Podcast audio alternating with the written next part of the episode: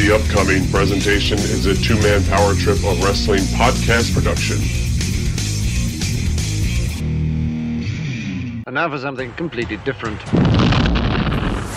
Hey, I was, I'm a Hall of Famer. I'm in three Halls of Fame. For the young fans, they don't give a damn. They just give a damn about themselves and what they're hearing now. And I got no problem with those rules. I know the rules going in. I'm happy to play the game that way. And when Ivan came off with that uh, knee drop from the top rope and he pinned me, I thought that something happened. I couldn't hear a thing. You could have heard a pin drop in that arena. It touched me so deeply that when I went in the dressing room, I really felt depressed. I'll tell you that. I'll tell you right to his face. If, if Hogan and I, if he wanted to get in a real street fight with me, trust me, he would lose. And he knew it. You know, that's the other thing. They give you the belt and they're like, okay, you're in charge of it. I was like, well, what? When you mention a guy like Harley Race, that kind of legendary status, it's obvious why people would get upset. As far as I'm concerned, Roddy Piper was not a wrestler.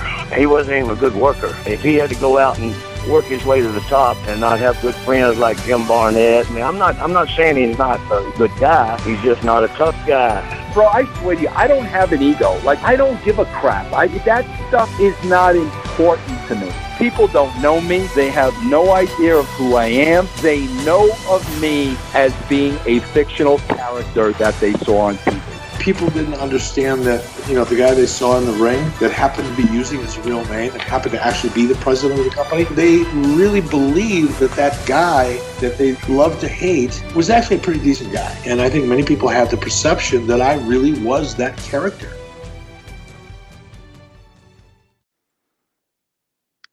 Hello and welcome uh, to the two man power trip of wrestling. I am your host, JP John Paz, and with me today is the former PCW owner and promoter, now author.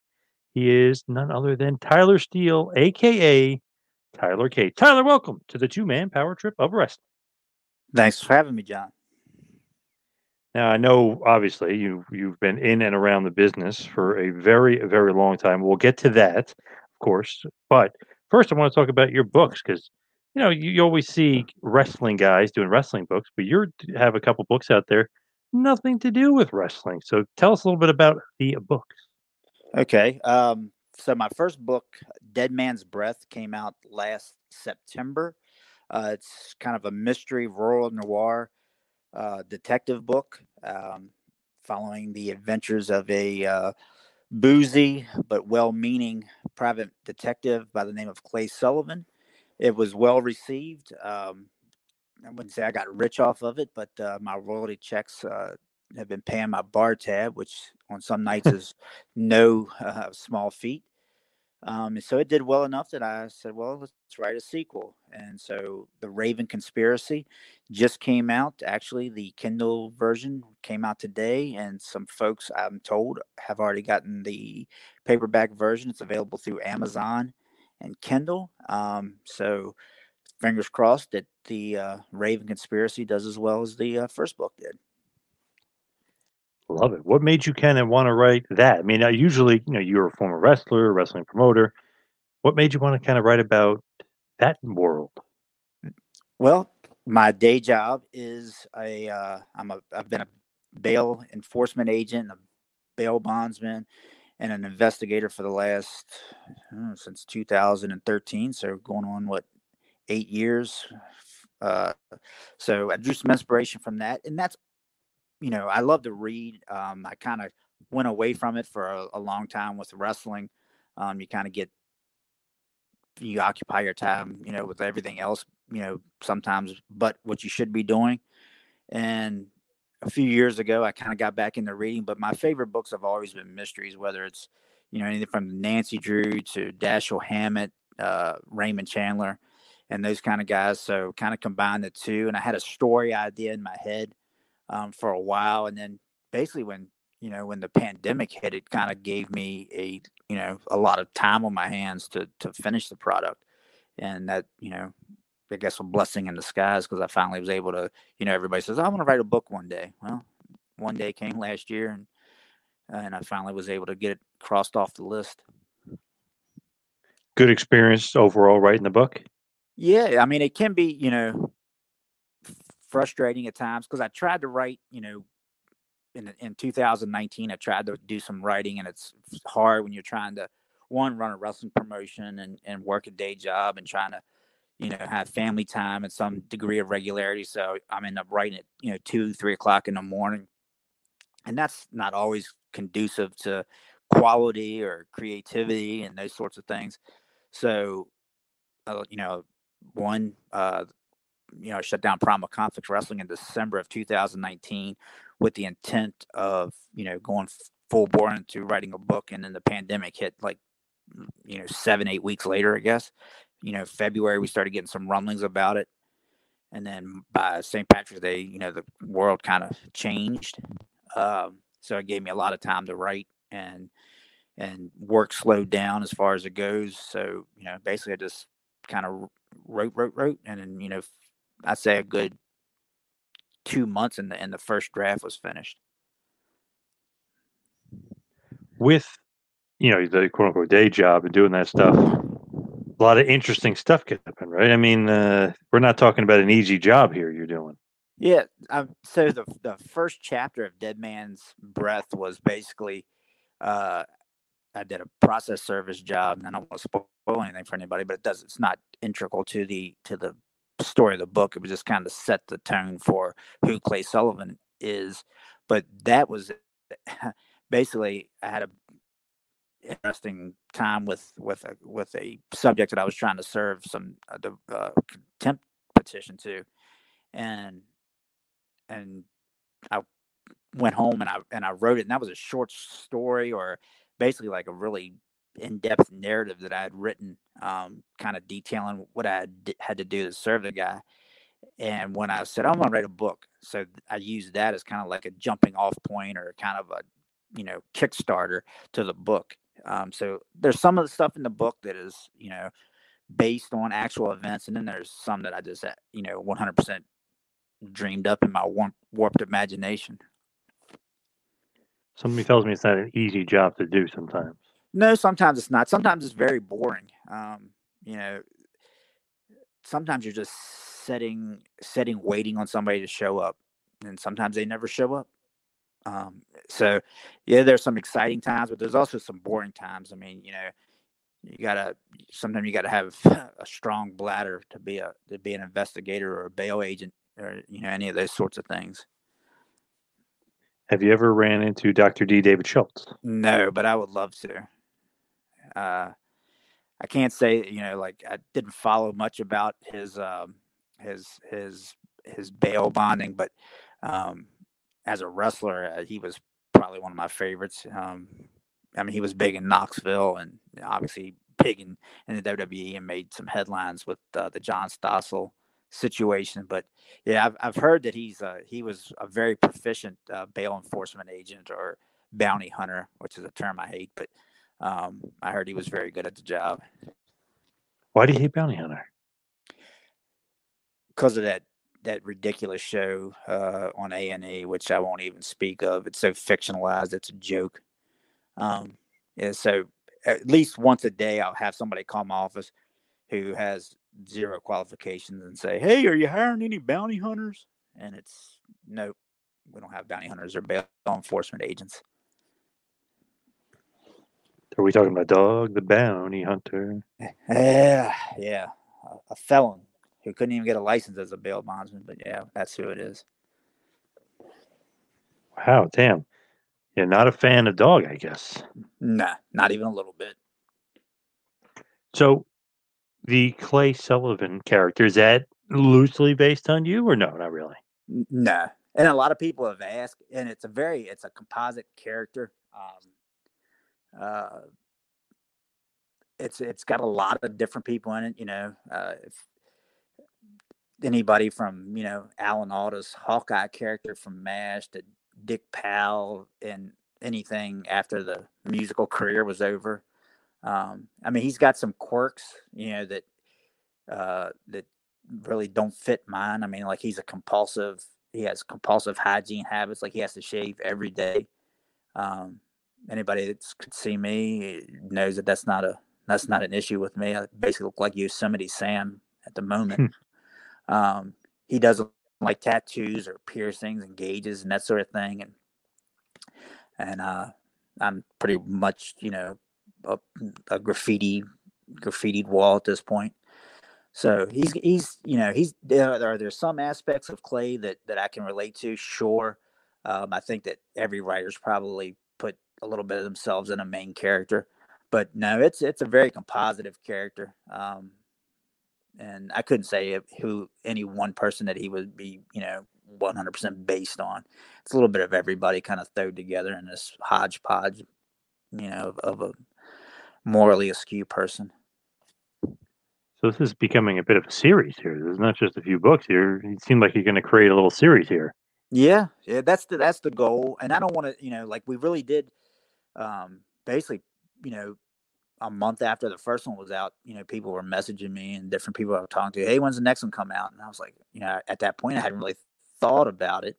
Um, even though in July I had sat down and, and did an outline for a sequel, but um, it seemed like there was he resonated with people, so you know it seemed like it was inevitable. And now that I'd, I'd, say that the first book was a success. It's not you know New York Times bestseller, obviously, but it you know it did well. Um, but it looks like it's gonna he's gonna stick around a while, and I kind of dig the guy. So you know, as long as people want to read about him, I'm gonna write about him. Um, and he, you know, he's, I've got a couple of short stories featuring him that might pop up in an anthology, maybe probably not this year, but in 2022. So he's, you know, I hope he sticks around. I hope he, you know, he gets a, a nice little push for the foreseeable future. I would love it. Yeah. Hell yeah. Anything else going to come out of it? Are you looking to expand the brand at all as far as outside of just the books? No, I, I, mean, some you know, somebody asked me, you know, we we did like a little Q and A thing, and and you know, like who would who would play him in a movie? Like I I don't know. Like if if movie studio wanted to put their money in a movie, they can you know book whoever they want to. Um, I really want to uh, at some point, probably this year, do an audio book of of at least Dead Man's Breath and get that out there. Um, you know, we're trying to work out the logistics on that because time is is is sometimes a, a, a, scarce commodity with me. But uh, that you know, uh, that's the next that's the next uh, step for for for Clay Sullivan and and and that whole series.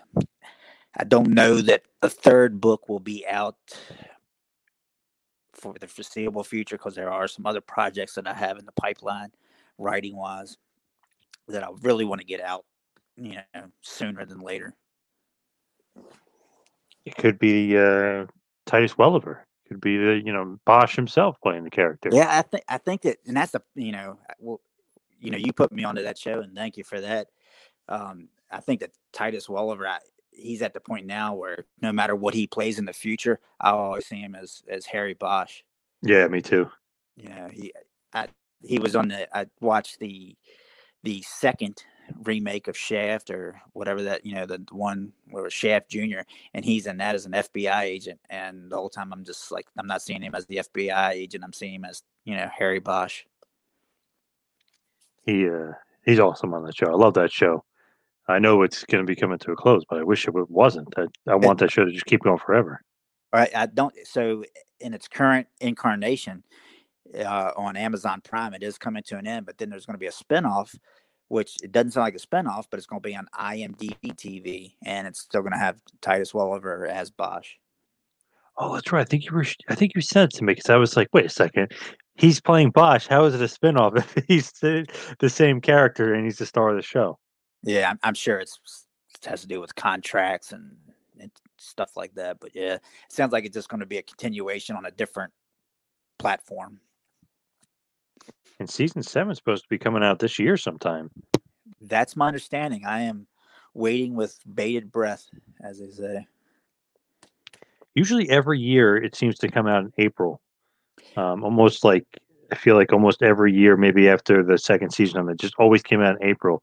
And obviously, April's passed, and it's supposed to be out in 2021. So hopefully, it's out soon. The show is great.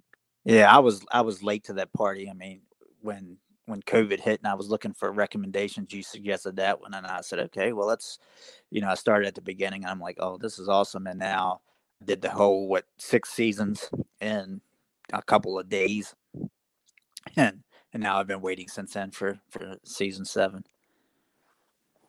Yeah, it's one of those shows you just you binge it. I mean, I can watch it uh, probably a whole season two nights. Yeah, it was. Yeah, it was. It was addicting. I mean, I don't sleep well anyway, so that that worked in my favor. So, as far as your wrestling career, I know you had PCW. Is PCW Primal Conflict any thought of bringing it back at all, or no? There's always that thought. Um, you know, like here's here here's what you know here's where it stands at is that I put out a survey three weeks ago, basically gauging people's interest in attending live events. You know, and about 60% of the respondents um, indicated that they either had no plans to attend any live wrestling events in the next 12 months or they would only attend with um, social distancing enforced. So to me, and and I know that the wrestling business has changed, you know, immeasurably over this past year and and uh, you know a half since since I haven't did in a live event. But independent wrestling to me is not economically feasible for socially distancing. Um, you know, as Jim Ross would say, there has to be a butt every 18 inches. And, you know, especially in independence, you know, we're, we're not running big, big, big halls. So the KOA, which we would pack 300 people into, if we're socially distancing, then we can, when we get 80, 90 people in it. Um, and that's just not going to cover the expenses of what you know what what we would need. So I don't see it at this point being an economically feasible enterprise. Not that independent wrestling ever was, but it definitely, you know, it definitely we would go into it with the intent to lose money, which that's not an option. Man, it's just crazy to think that some shows like how could they be profitable? You know, because like they were profitable when there was everybody jammed in, sold out. Like you said, everybody butt to butt, you know, cheek to cheek, whatever. Like everybody's in there, and then maybe they could turn a profit. Now they have to do social distancing and this and that. There's no way that independent wrestling can be profitable unless it's in some big place that the promoter somehow got for free or for cheap. Yeah, exactly. I mean, they're going to have to really, and and and and maybe that's an option where ven- these bigger venues are going to be more, um, more reasonable on their rents, or they're going to take a percentage of the gate, or or something of that nature. But, you know, and and not for nothing, but I have a very definitive version of what I expect wrestling to look like. And, and I'm not saying I'm one of those old timers that doesn't want to change with the times, but I kind of am. And if if I can't put a product out there that looks like what I think pro wrestling should look like, then I'm not going to do it. And and that's kind of where I am um, in terms of you know it has to be it has to be worth my time and worth the fans' time. I think I built up a lot of equity with with you know the fans in this area, particularly over the 13 years. That you know if I put my name on it or Primal Conflict Wrestling on it, they were going to get their money's worth when they you know when they bought a ticket. To me, it's like wow, how could some of these promoters say like, oh yeah, let me run and have you know 50 people you know in in the crowd and they're all spread out. Just first of all, doesn't look good. Yeah, Second of all, like there's no way they're making money. Exactly, and uh, and and they have some sort of you know a revenue stream for their content. Maybe they're with you know I don't know IWTV or or something of that nature, or maybe they're going to try to put it on YouTube and, and recoup their their losses that way, which I think is an uphill battle. You and I've discussed that you know ad nauseum at times, but to me, I just don't see I just don't see it being a um a, a financially viable option at this point.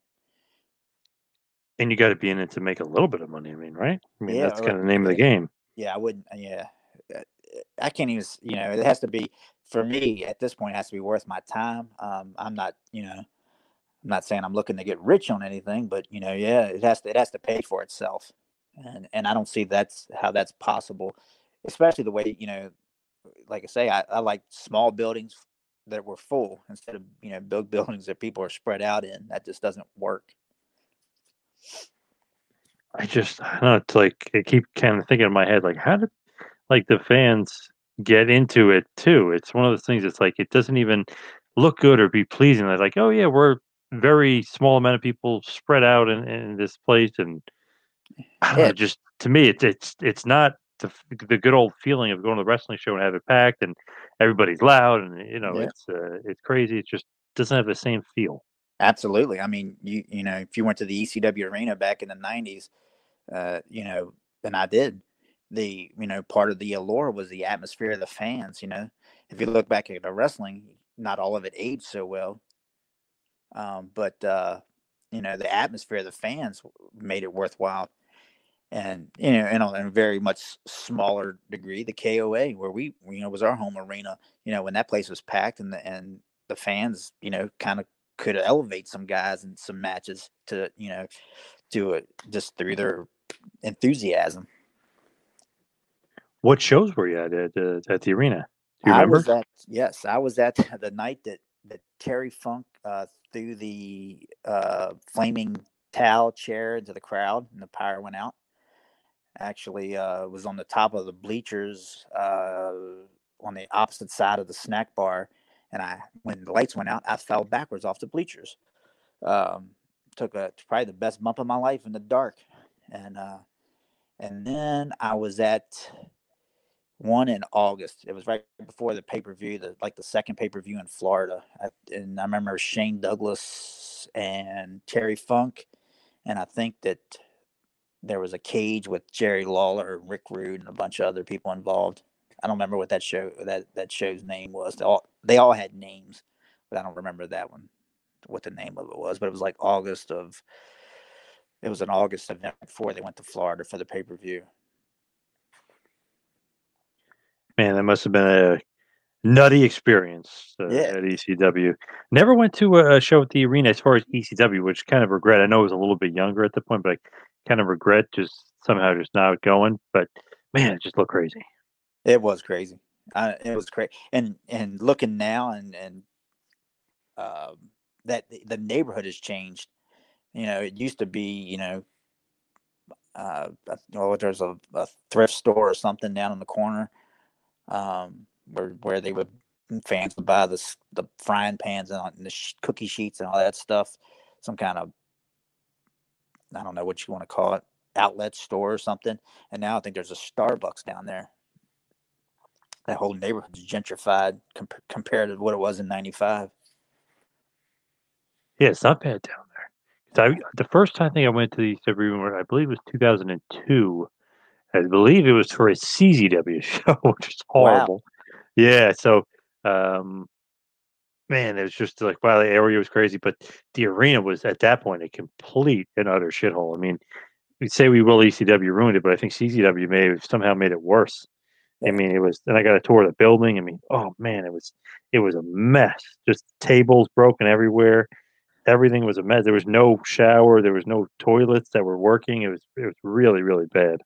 They uh yeah i took it like i say i was there in 95 and maybe 97 i think and then i didn't go back until whenever ring of honor and uh new japan did uh what the war of the worlds or whatever that tour is there and when i got down there i thought i was in the wrong place. I'm like this isn't the same place. Like you know this is totally different. Like the neighborhood the, the building is different you know the, everything is different you go into the building from a different entrance now um but it you know night and day The bathrooms they actually have bathrooms. The bathrooms actually work. You know, they they actually have a bar. I mean, it's actually kind of nice now. yeah that was the worst thing is the bathrooms in 95 i remember going to the bathroom and walking in and like standing in two inches of piss and i'm like yeah i could probably hold it i'm just gonna hold it till i get back to west virginia or until i get to to a truck stop or something I know Carrie Silkin was saying he used to go and like man, like yeah, if you had to go to the bathroom really bad, you were I don't know, like you said, either holding it in or like regretting having to go and you know be mad at yourself. It's like, oh, this is this is not going to turn out well. Yeah, and there was, you know, there was when you, you know, the underpass that goes by there. There's, you know, needles and burnt spoons and different accoutrements out back. It was, it was a, definitely a wild place. But when you think of the talent that went through that building, like you know, everybody from Jerry Lawler to Terry Gordy, Steve Williams, Doug Furnace, Phil LaFon. I mean, it, it's uh, almost everybody that you know Arn Anderson, Bobby Eaton, everybody went through that building at, at, at, for some promoter or another. Maybe, you know, maybe you know, a side of Hogan and Flair, which they may have been. Uh, who knows? It is crazy. You know, I was talking to Sullivan, uh, Kevin Sullivan, about this. Like the big names that they would get, and he said nobody would complain. Because I said, would anybody kind of complain? Like, oh, what, what, uh, you know, who booked me for this? Like, what? This is a hellhole or something. He said nobody ever really complained. I mean, you, you know, you got the Hansens of the world, the Terry Funks of the world, Arn Anderson, Eaton. You got big names coming through there, and nobody complained. Wow, it was definitely something. I mean, even even to, you know, uh, to you know, and that and that's you know going through different places. You know, Daniel Bryan and uh, you know Seth Rollins. Uh, you know, which is a match. Those two guys in Manassas, Virginia. I went down to see my first Ring of Honor event because Bobby Shields, I think, did a dark match or enhancement work or something like that that night, and there was maybe 300 people in Manassas at this soccer soccer arena type place, and Daniel Bryan versus Seth Rollins happened that night, and it was a very entertaining match. Um, wow, and, nice. but you know there was 300 people there. You know now if you put that match in an arena, which maybe not now, but you know pre-COVID, you put that match in an arena, you're gonna draw thousands off of it. You know, in a buy rate, the whole nine yards. Were you always a big ECW fan? Like, was that your your thing, or you just kind of wanted to go? I just kind of wanted to go. Um, because I, uh, I, you know, tape trading and things of that nature, and somebody had, I did, I never got ECW TV until they went to like the Nashville network or whatever that was.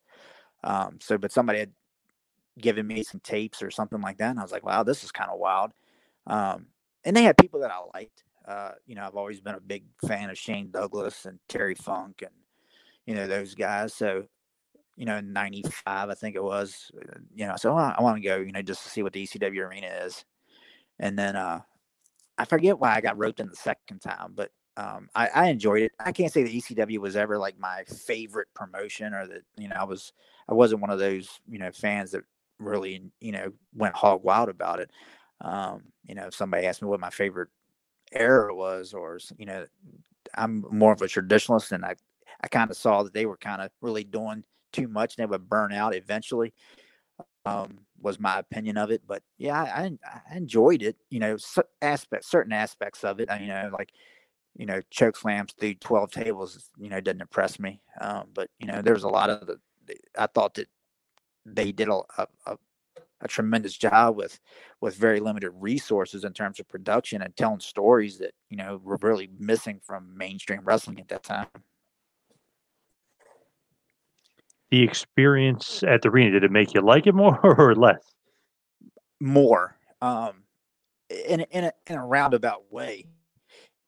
I looked at it as to me i thought that you know like i, I kind of looked at it from a business standpoint where damn this guy's packing you know 1200 or 1300 people into this shithole and they're buying merch like crazy. I mean everybody was buying you know 95, I guess it was, well, you know, either a Cactus Jack shirt or a Pitbull shirt or Sabu shirt or Taz shirt or you know eh, they were just they were eating it up. So it seemed to me like they had they had they had a fan base that wanted to spend money, and I, that impressed me the most. Um, now where all that money went, I have no idea. Um, they obviously didn't put it in the the venue at that time. They you know it was just um, I, to me, I thought it was, you know, a, a, marketable product to a niche, you know, to people, uh, to the to their fans that they were going to spend money there. And it was the same thing I saw the first time I went to Ring of Honor. You know, people were buying the DVDs like crazy and the T-shirts like crazy. I mean, it was like they were, you know, stocking up for the winter. These people had like bags of, of DVDs and and t-shirts you know that that that kind of stuff always impressed me. Maybe i'm always looking at the, the monetary side of wrestling but you know that's kind of where I, you know i saw because at first ring of honor to me i saw the first event on like a dvd they did a commercial and i think it like went to f you know fye or whatever those stores were and i got it and that was just it seemed like every match was the same moves over and over again. But when i saw it live you know I guess 2006 or seven, whenever that was, they came to Virginia. It was it, it was a totally different product, and it was very. It had multiple layers, and and you could tell that there were different guys there, and I guess maybe Adam Pearce was was involved in the in the booking at that time, so things had changed from what it was, you know, four or five years before. When you did and started PCW, did you call it PCW because you wanted it to be close sounding ECW, or no, not even close? Uh, no, I, I don't even know how. Eh, so I had been reading a reading a a story. Uh, it was some kind of fantasy thing, uh, like a Lord of the Rings knockoff, and in the in the and I don't even remember what it was, but you know, so we're talking two thousand and six, I guess it was when when I was reading this, and it and it said, you know, the primal conflict is upon us, and I'm like, the primal conflict, what does that mean? So when the opportunity came to or to, to run a wrestling event, I said, well, I'll call it primal conflict wrestling because that sounds different. And then I found out two years later that there was a primal conflict wrestling like 10 years before. So um, you know, that's neither here nor there, but that that's why I picked it. it wasn't it wasn't out of any kind of uh, relation to to ECW. I just thought it sounded No different. homage. No, and I and I kind of wanted I, people wanted I wanted people to say primal conflict wrestling. I didn't want PCW because every letter of the alphabet's been been bastardized in wrestling. So I kind of wanted to say it out loud. Like people say Ring of Honor more than they say ROH, and I think that works. You know, I think that the the lettering of the thing has been done to death. So when you started PCW, when was it, and and how did you get it started? So, and I, I- I've I've kind of ran through this before. So I, I where I live at Charlestown, West Virginia, I had been wrestling for eleven years bef- prior, but I I kind of didn't wrestle locally because there was really no good local promotions. I would wrestle in Baltimore, and that was about as close as I came generally. Um, you know, I would pop in for an indie here or there, but mostly it was, you know, Baltimore, Philly, um, and then out in the West Virginia, Mason Dixon wrestling for Jim Hawkins or Tennessee for Bo James or whoever. And this guy had booked a uh, an indie event at the community center where um, where our soccer fields and softball fields are at, where my oldest daughter played soccer at. And uh, the guy that ran the place, the director of the Parks and Recs, he said, "Hey, we had this wrestling event in here last week, and it was awful. There was like six people there, and it was terrible, and blah blah blah. Is that what you do when you go on, the, you know, when you when you go wrestling?" I'm like, "No."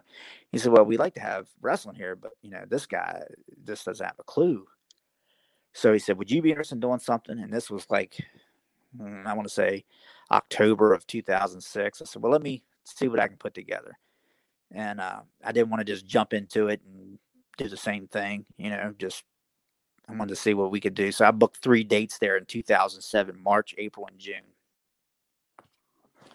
And uh, that ended up being the, you know, kind of the the catalyst for for it. And to be honest, the first couple years weren't all that great. Um, kind of just pieced it together with whoever I could get, and it wasn't until um, you know 2011 or 12 when things really took off a little bit better and we got into a regular schedule. So when you kind of started, you didn't really plan on like basically having a promotion. It you kind of want to see how it would go first. Basically, yeah, I did. I wasn't interested in running a promotion per se, and it kind of. I, I said I'll book three dates. We'll see how it goes. Um, and then I just basically booked guys that I knew and liked. Uh, um, you know, I said, well, if, if it doesn't, at least you know, some guys that I work with will have a payday. You know, and we'll see how it goes. Um, there was a couple regroups, resets, um, but yeah, they, you know, basically we just kind of felt it out, and then and it, it was very, like I say, uh, I don't want to stop and start early on. You know, I was like, ah, you know, I wanted to see how far. I didn't want to, like I say, I didn't want to do it if it wasn't going to be worthwhile. Um, but I found, you know, found a couple guys that okay, this guy's got some potential, like the Bobby Shields, John Kerman, and then okay, well, we'll do something with them, and then we'll, this guy here really is a producer, or really kind of we hit a brick wall. We'll move him out, move another guy in, and eventually, like I say, around 2012, things kind of start hitting a good groove, and then that's when you know kind of got into a regular schedule and had a regular crew and and that sort of thing. So when you're kind of you know moseying along and, and doing PCW, when does it start picking up steam? Who are you bringing in as far as like name guys? It could be XW guys, but name guys.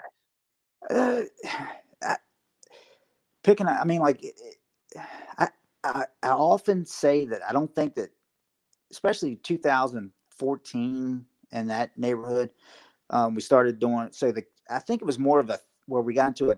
We went. We left the community center. We went to the KOA, which was a smaller building, and I think that that atmosphere, like we were talking about, I think that started feeding it and and really changed the dynamic of things.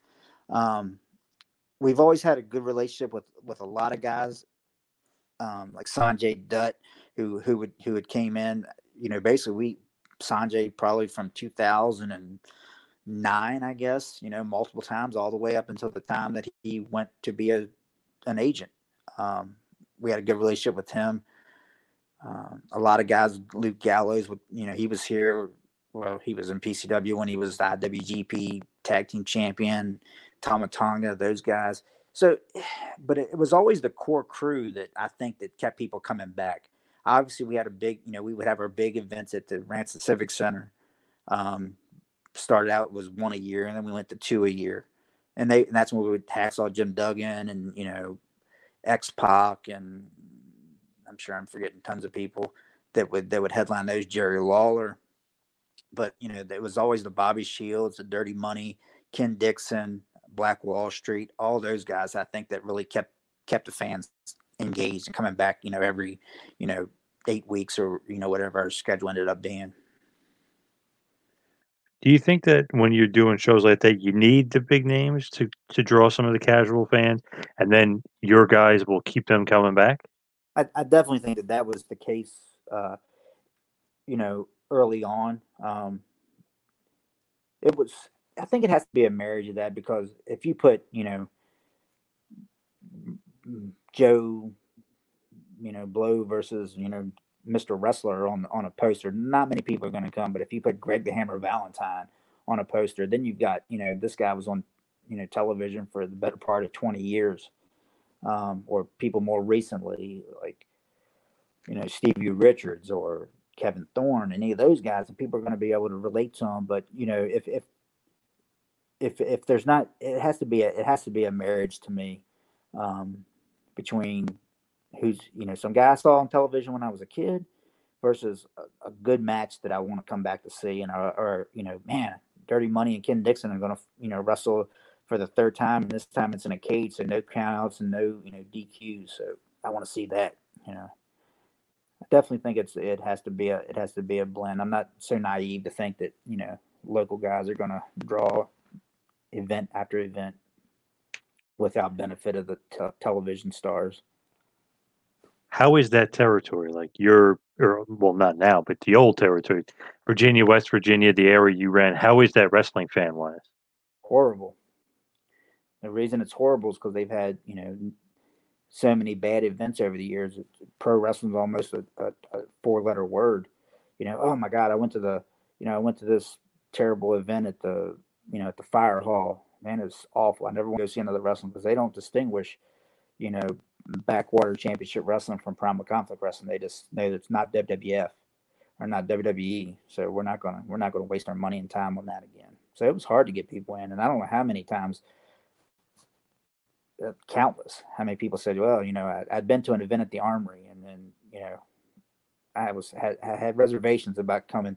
to see you know you guys stuff but now i'm you know now i'm here and i'm hooked you know to this day on our on our facebook group you know people say oh you know i went to an event before and you know then i got hooked with you guys and i miss you know they miss the wrestling now i mean everybody does now because they haven't, excuse me had live events for so long but you know i think the sentiment is still there that you know they they would prefer to go to a primal conflict wrestling event than any of the other so-called pro- professional wrestling groups around.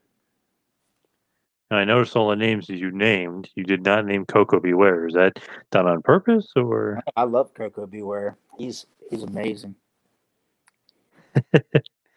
Why am I not believing you? Uh, it was a uh, let's just say we have we had a difference of, of opinion, um, but I saw him several months later and it seemed like everything was was uh, was was good between us when last we spoke. Really, I didn't know you saw him again. I thought. Uh...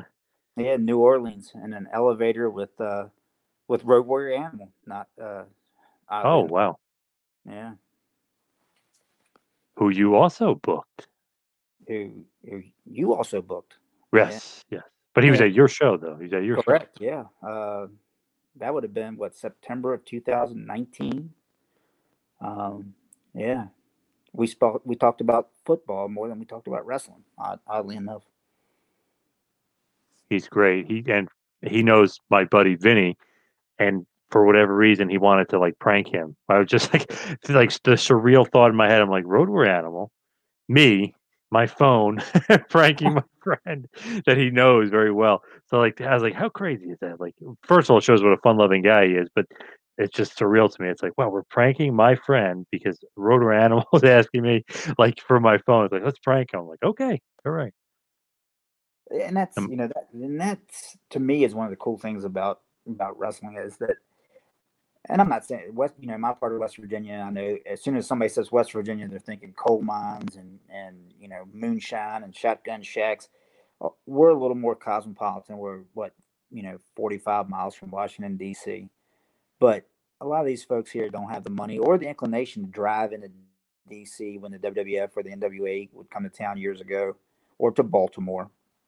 So to have, you know, one half of the most dominant tag team in professional wrestling history um, to come right into our, you know, to our Ranson Civic Center where our kids play youth basketball, etc., and to be able to interact and see him in the ring and to get a picture. That's what independent wrestling to me is is that when it's at its best.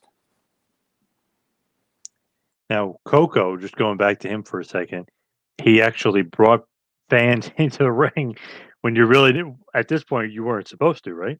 No, there, there's, I, you know, and that that was an issue. He, he brought fans into the ring. One, you know, it's it's a it's an independent ring. Um, it's not made to hold you know thousands of pounds, which is literally what was in it. Um, probably what uh, 50 kids plus him, and then adults were getting in the ring and it was just a, a litigious nightmare. Uh, somebody would have fell or got hurt. The lawsuits would have came out of that, especially when he had not cleared that with anyone or asked, um, you know, permission to do that in advance. And then when staff tried to remove the kids, um, his reaction was was counterproductive. That's what that's what kind of you know caused us to have a dif- difference of opinion, so to speak and it's just uh, it's funny because obviously I was there, but just funny that he just like took it upon himself mm-hmm. to to bring fans in the ring. Uh, obviously funny for me, but not so funny for you, who's the promoter. Yeah, some of it. I mean that that's that's something you know. You know, one I would I would think that somebody with his level of experience and would have went to the promoter. Hey, is it okay if I you know bring a kid or two into the ring? or you know then we could have had the staff be prepared for that and they could have selected one or two in to go in the ring you know? Like if it was a jimmy valiant thing with you know he would get the kids in the ring and dancing and all like that yeah then we can do that. Then we can plan for it. We can uh, you know accommodate that. But just to hey kids everybody get in the ring. Run over the barricades. That's a horrible precedence. That's a horrible idea i can't imagine him thinking that would be okay crazy crazy bastard yeah that, uh, that's another. That's uh, one of that's one bad thing out of you know 13 years. So I, will take it. Now, one time when when we were there, uh, when I was at the show, Greg Valentine, who was awesome to hang out with that day, came in and shocked some people. You know, obviously he wrestled. I believe he was a six man, but. He got a, a rousing, crazy ovation. Some somebody brought that up, and that is so. I don't know how many events we ran over 13 years. You know, not a we didn't run a territorial schedule, but we we ran a, a fair amount of events, and it's uh, that that match that day that event comes up probably in half the conversations people people bring up about primal conflict wrestling was that Greg Valentine, who was never known as a warm and fuzzy individual, got a standing ovation and and it seemed like an eternity of of a chant of "Thank you, Hammer," but it was probably what three, four, five minutes. Mm-hmm. Um, Definitely. Uh, uh, uh, it was a sustained ovation for a guy that was never a you know never a prolonged good guy. I mean, he was always the he was always the bad guy, right? So it, it shocked me. I think it shocked him. Um, and it was probably one of the coolest things I've ever seen, to be quite honest. Still shocked to this day. It was like I can't believe that happened. It was, it was just awesome because you know he was always kind of a heel, basically anyway. But yeah. that crowd loved him. What a respect chant for uh, Greg the Hammer. Yeah, and that's you know, and I think it, it actually kind of you know like threw some people off when when we when we put him in that match. He was um, let's see, it was him, Nui Tofiga, and Hoss Haygood, who are were both of those guys were our, you know, really fan favorite type wrestlers uh, um, at the time against the Doll Dynasty, which one of those was Sean Studd. And I, I remember Greg, you know, asking me, "Is that is that really John's son?" I'm like, "No, yeah, it is." He's "I'm going to see what he's got," you know, and he rubbed his hands together. He, so when you think of Greg Valentine in the six man, you figure he's just going to come in at the end and put the figure four on somebody. Nope, he started the match. Um, oddly enough, and he, you know, he worked with with Sean Studd a little bit in there to, you know, kind of, I guess, feel him out. So it was it was a really that was a wild event all the way around. Um, Shane Douglas showed up quite, you know, quote unquote, unexpectedly and changed the changed the course of our heavyweight title. So that was always, you know, uh, that that event that's it was a Sunday afternoon, I think it was, right? Um, mm-hmm. Yep. After the two man power trip con one, I believe. Um, so it was a that was a, that that will always be one of my favorite events. So cool, very very cool. The Hammer got some great respect. That was uh that was awesome that night. But as far as PCW, it is closed for now. What mm-hmm. what made you kind of want to get out? I mean, this is pre-pandemic. It, it was almost perfect timing because if you kept it going, you would have to shut it down anyway because of the pandemic. So, what kind of led to the the closing? Burnout, to be quite honest, burnout. Uh, we had started producing a local television show. Um, I guess I guess the deal came together in July, and we did our first taping. I think in September, and aired. Start to begin to air, I guess Tuesdays in October, and that's when it went from being a you know. I always put a lot of effort and a lot of time into Primal Conflict Wrestling. That's when it actually became a full time job, trying to navigate this TV station and and and the challenges with them, and the challenges of getting production done. Um, that was that was a big part of it. Just a burnout, just not enough time, and I, I really wanted to to do some other things. My dad is he's 82 now. Um, I guess he was coming up on you know he was well, it was a year and a half ago, um, and he's not in the best of health, and he requires a lot of my time and my wife's time. So there just wasn't enough time in the day. And when I look, you know, when you look at my ledger, you know, what's what's taking up the most of my time and giving me the, the least reward. Well, it ended up being primal conflict wrestling, so it had to it had to go in the back burner. And I I'll be honest, I talked to you know Dan McDevitt with MCW a good bit, and, I told him my my original thing, you know, my original game plan was to get some things in order, and then probably come back by November of 2020. Well, COVID just blew that all to hell.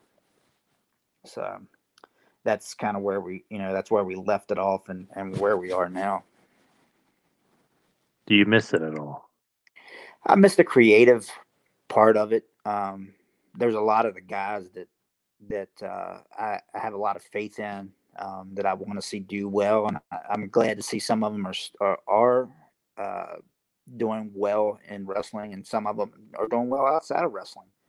Um, so that that that aspect I miss. I miss I miss the creative aspect. I don't miss the 15 hour show days or you know wondering if the TV station's going to screw up airing the TV show this week or or is you know somebody going to get hurt on this event or is somebody going to no show this event or you know any number of things you know well we booked a show in january is going to snow this year uh, who knows i don't miss any of that aspect of it but yeah the creative part and kind of helping guys you know give them a platform to to to do well i, I miss that part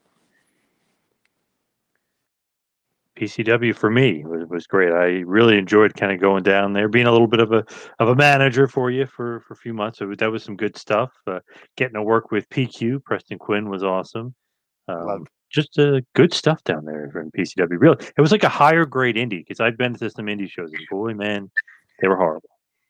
Yeah, um, I've gotten some some you know wonderful praise and and some of it you know I'm responsible for, and some of it's just the guys are really good. Uh, Ross Perot, I think, said you know the secret to success is hiring good people and letting them do their job, and that's that was my philosophy at all times. You know, like you know, I can't I, like I said I can't say enough about the guys and you know and, and the girls that that we had.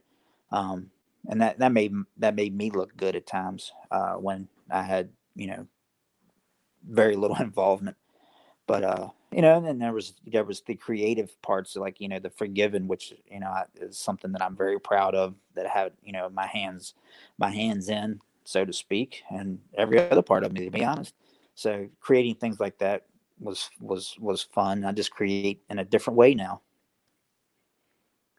man uh, i feel like some of the indies have been to not to say any names or anything, but you know, there's been some bad ones, and you could tell maybe they don't know what they're doing, or they don't know how to run a show, or they're not professional. PCW always uh, stood out to me. It always did a great job of professionalism and just the way to put on a show. And you wouldn't bring in guys that really shouldn't be in the ring, which I've seen a million times. Maybe the kid sold you know five tickets, so they put them in the ring, and you guys didn't do any of that nonsense.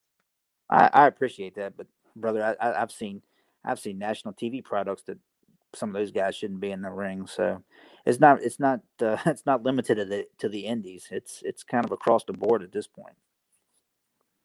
Do you keep up with current wrestling? Uh, no. I that uh, Major League Wrestling, and I don't they don't need me to show for them, but uh, that's probably the only hour of of wrestling that I watch. Current wrestling that I watch, you know, each week.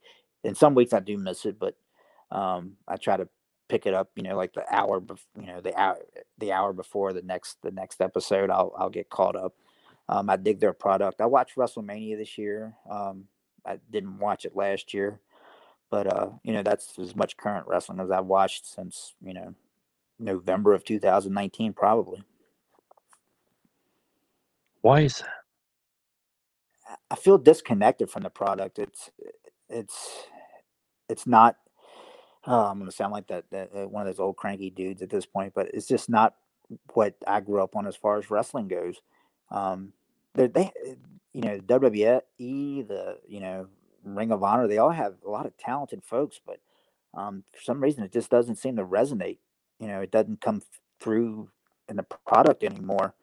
Um, I did try to watch some of it, you know, with the without the crowd, and I think that definitely hinders it. But to be honest, I was kind of um, disconnected before the pandemic, so I can't even blame it totally on the on that.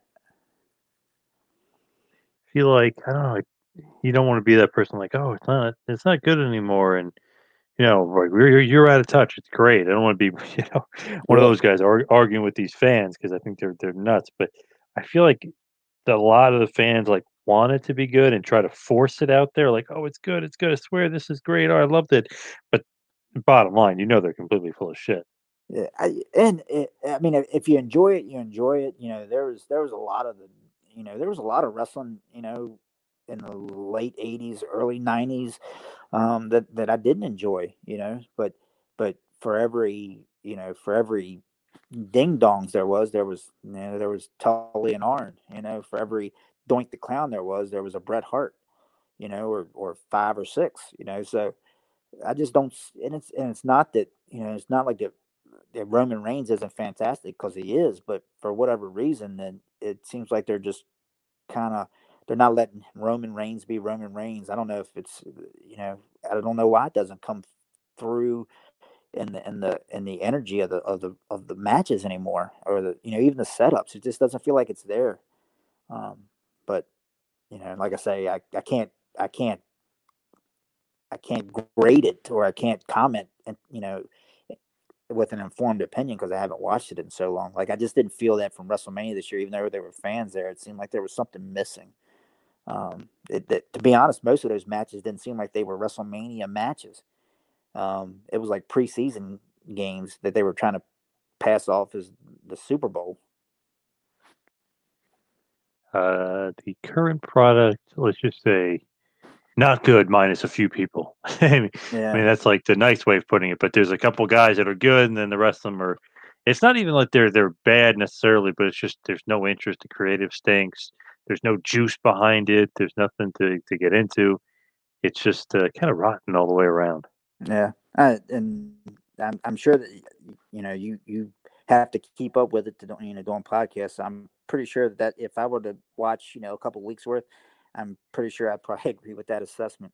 But I, I do like Major League Wrestling. I think that you know, and you and I have have I've shared my opinions with some of that. You know, I'm not going to you know give them a glowing you know all A's on the report card, but you know Jacob Fatu, man, I dig that guy. I mean, he is he is a badass champion. You know, Alex Hammerstone, same thing. Richard Holliday, Von Erichs. I mean, they have some great talent. And they present them in a in a meaningful way to me. You know, and it's plus it's only an hour. I think when you get wrestling event uh, television programs and they're three hours, and then you got to watch, you know, this this show and that show, and it's it's too much. Major League Wrestling is is easy to digest for me. It's one hour. I don't have, you know, a whole lot of time to you know watch you know multiple hours of the same mm. guys every week or you know what whatever you know format they're throwing them out there in Three hour rolls are nuts. I mean, if anybody has to watch it and get through it, God bless them. They're like impossible to get through. Yeah. For me, anyway, just impossible. yeah I, I mean three hours is a pay-per-view yeah, i mean that's you know match match match you know and i'm sure that raw is not that i'm sure it's you know talk talk match half-ass match and we'll talk talk talk some more so you know that's always that's like kind of always been that that show's formula so i can't imagine three hours of that So as far as you know, current wrestling, we'll agree it stinks. But old school wrestling, I know you're a bit of a Smoky Mountain fan, a little bit of a Smoky Mountain historian. Uh, I think that I've uh, educated myself to a reasonable degree um, on Smoky Mountain. Um, I've definitely watched every episode uh, multiple times. Um, I, I enjoy the product. Um, that's and yeah, I still I still watch the, you know, what are we looking at? Thirty years next year since Smoky Mountain debuted. Actually, thirty years. The the TV debuted thirty years ago. Uh, it'll be February, I guess, of 2022. It'll be 30 years, but they started taping in 91. So, you know, we're kind of coming up on that, and it's still it's still relevant uh, in terms of enjoyment. Like I can watch it and still be entertained by it, which I think says a lot of how how well it holds up. You know, and it, and it it had it was a roller coaster of, of a ride in Smoky Mountain too over you know the four year history, but for the most part, it it was solid, solid wrestling. And you go back and you just look at uh, some of those cards and some of those rosters, you miss it. You know what I mean? You, you go back like, man, that's some good stuff. It, it is absolutely, and and I can't imagine, you know, how Jim Cornette was dealing with with so much at one time. And I know people's gonna, you know, they people have their opinion of of Jim Cornette. It's either you love him or hate him. Um, but not only was at one time working for WCW and then several months later working for WWF, and he had the Heavenly Bodies and, and Rock and Roll Express going there, but you know, the first year he was booking the Fantastics in and out of all Japan. And, you know, throughout various times, Tracy Smothers would go to Japan and he'd have to be without his top you know, his top baby face of his company. The Rock and Roll Express would go elsewhere for, you know, short tours, but but keep in mind he was taping his TV and he was three or four weeks, so he would be without some of those guys for TV taping. So I can't imagine how, how he juggled all that and worked for the WWF at the same time without, you know, and uh, developing some very bad habits. But he seemed to have made it through unscathed overall. Maybe maybe a little bit of a bad temper, but I think he's always had that regardless. So as we hit the wind down and, and head towards the finish, I know obviously you're a long time were a long time wrestler. Is there a favorite guy you worked with? Is, is there somebody out there that uh, sticks in your head more than others? Bobby Eaton.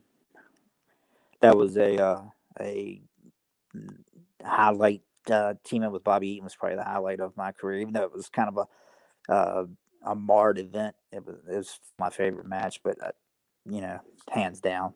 It's not even close. I don't think anything else. Plus, it was it was against uh, Ramblin' Rich and Jimmy Jannetty, two of my favorite guys on the opposite side of the ring. So that was a, uh, that was definitely the highlight. How did that happen? How did that go down? That was uh the so we could give you the short answer or the long answer. The short answer is uh, that was the problem conflict wrestling event, so we can understand how that came to fruition. But uh, basically, um, and Rich uh, were uh, double teaming me, and Bobby Eaton came to the ring, and they assumed that Bobby Eaton was, you know, open to entertain their offer. He was not.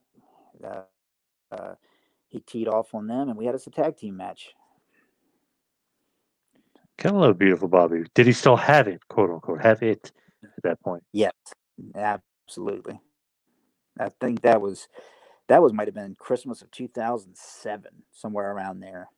So yeah, I I love Bobby. He's he's great, and I'd been on a bunch of uh, Mason Dixon events with him, and he was always a class act. And um, he told my daughters, uh, you know, call me Uncle Bobby. You know, so that was probably cool and put me over to my kids even. Now, as far as PCW, I know you said it's a possibility. Are you leaning one way or another if it's going to come back or not? No, I can't say I'm leaning one way or another. It kind of depends on how how things really turn out. If we can get back to a level of normal normalcy where you know you can put 300 people in a 300 person building, likely. If not, not it's not likely. What was the most favorite show you've ever promoted for PCW? Whew, man. Let Freedom Ring. It was July of 2018, I believe. Um, it was basically a two match card. Uh, I mean, it was it was a six or seven match card, but two matches that were built up to draw the crowd. We did a Sunday in the summer, which we had never done before. We drew a great crowd, almost capacity at the KOA. Um, and the main the main, the main events were uh, champions versus challenger match, eight man tag. But the the main event was Drolix versus Phoenix Fury in a dog collar match that had been built up for over a year. And Jose, um, my graphics guy who does the covers of my books, uh, produced some awesome um, vignettes for that match. And I truly think that, you know, Drolix and Phoenix Furies feud drew the crowd with the help of those those vignettes, which rival any you know anything on you know any television companies programs, national television program.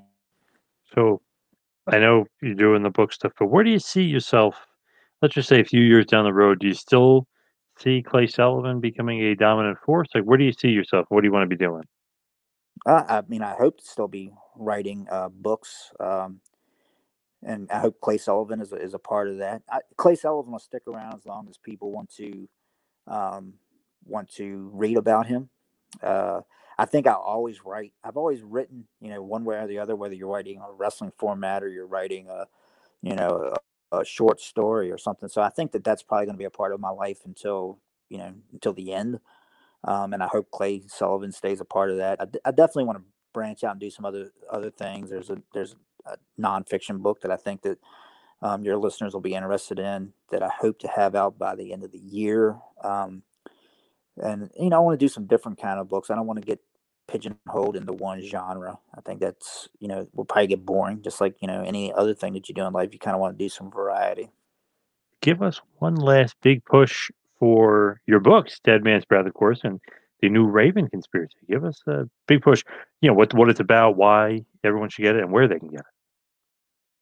Well, the, the so everything you can you, want to find out about you know Tyler Cates and and Clay Sullivan can be found at www.tylercatesauthor.com. Uh, um, all my social media links to buy the books, which they're both available through Amazon and Kindle. Um, the Raven Conspiracy, um, when people read it, they're going to see that there are some similarities between uh, that that story and current events. Current events of the last year definitely um, inspired some of that book. Um, Clay is taken out of his uh, native West Virginia, and this story takes place in Baltimore. Um, and I think that people are going to enjoy it, or you know, to be honest, they they're either going to enjoy it a lot or they're going to hate it. I think this might be controversial. There's probably going to be some blowback, um, but you know, that's that's going to be with anything in this world anymore. So um, I'll let people judge it on their their own, you know, when they read it. And as far as some social media stuff, where can everybody get you?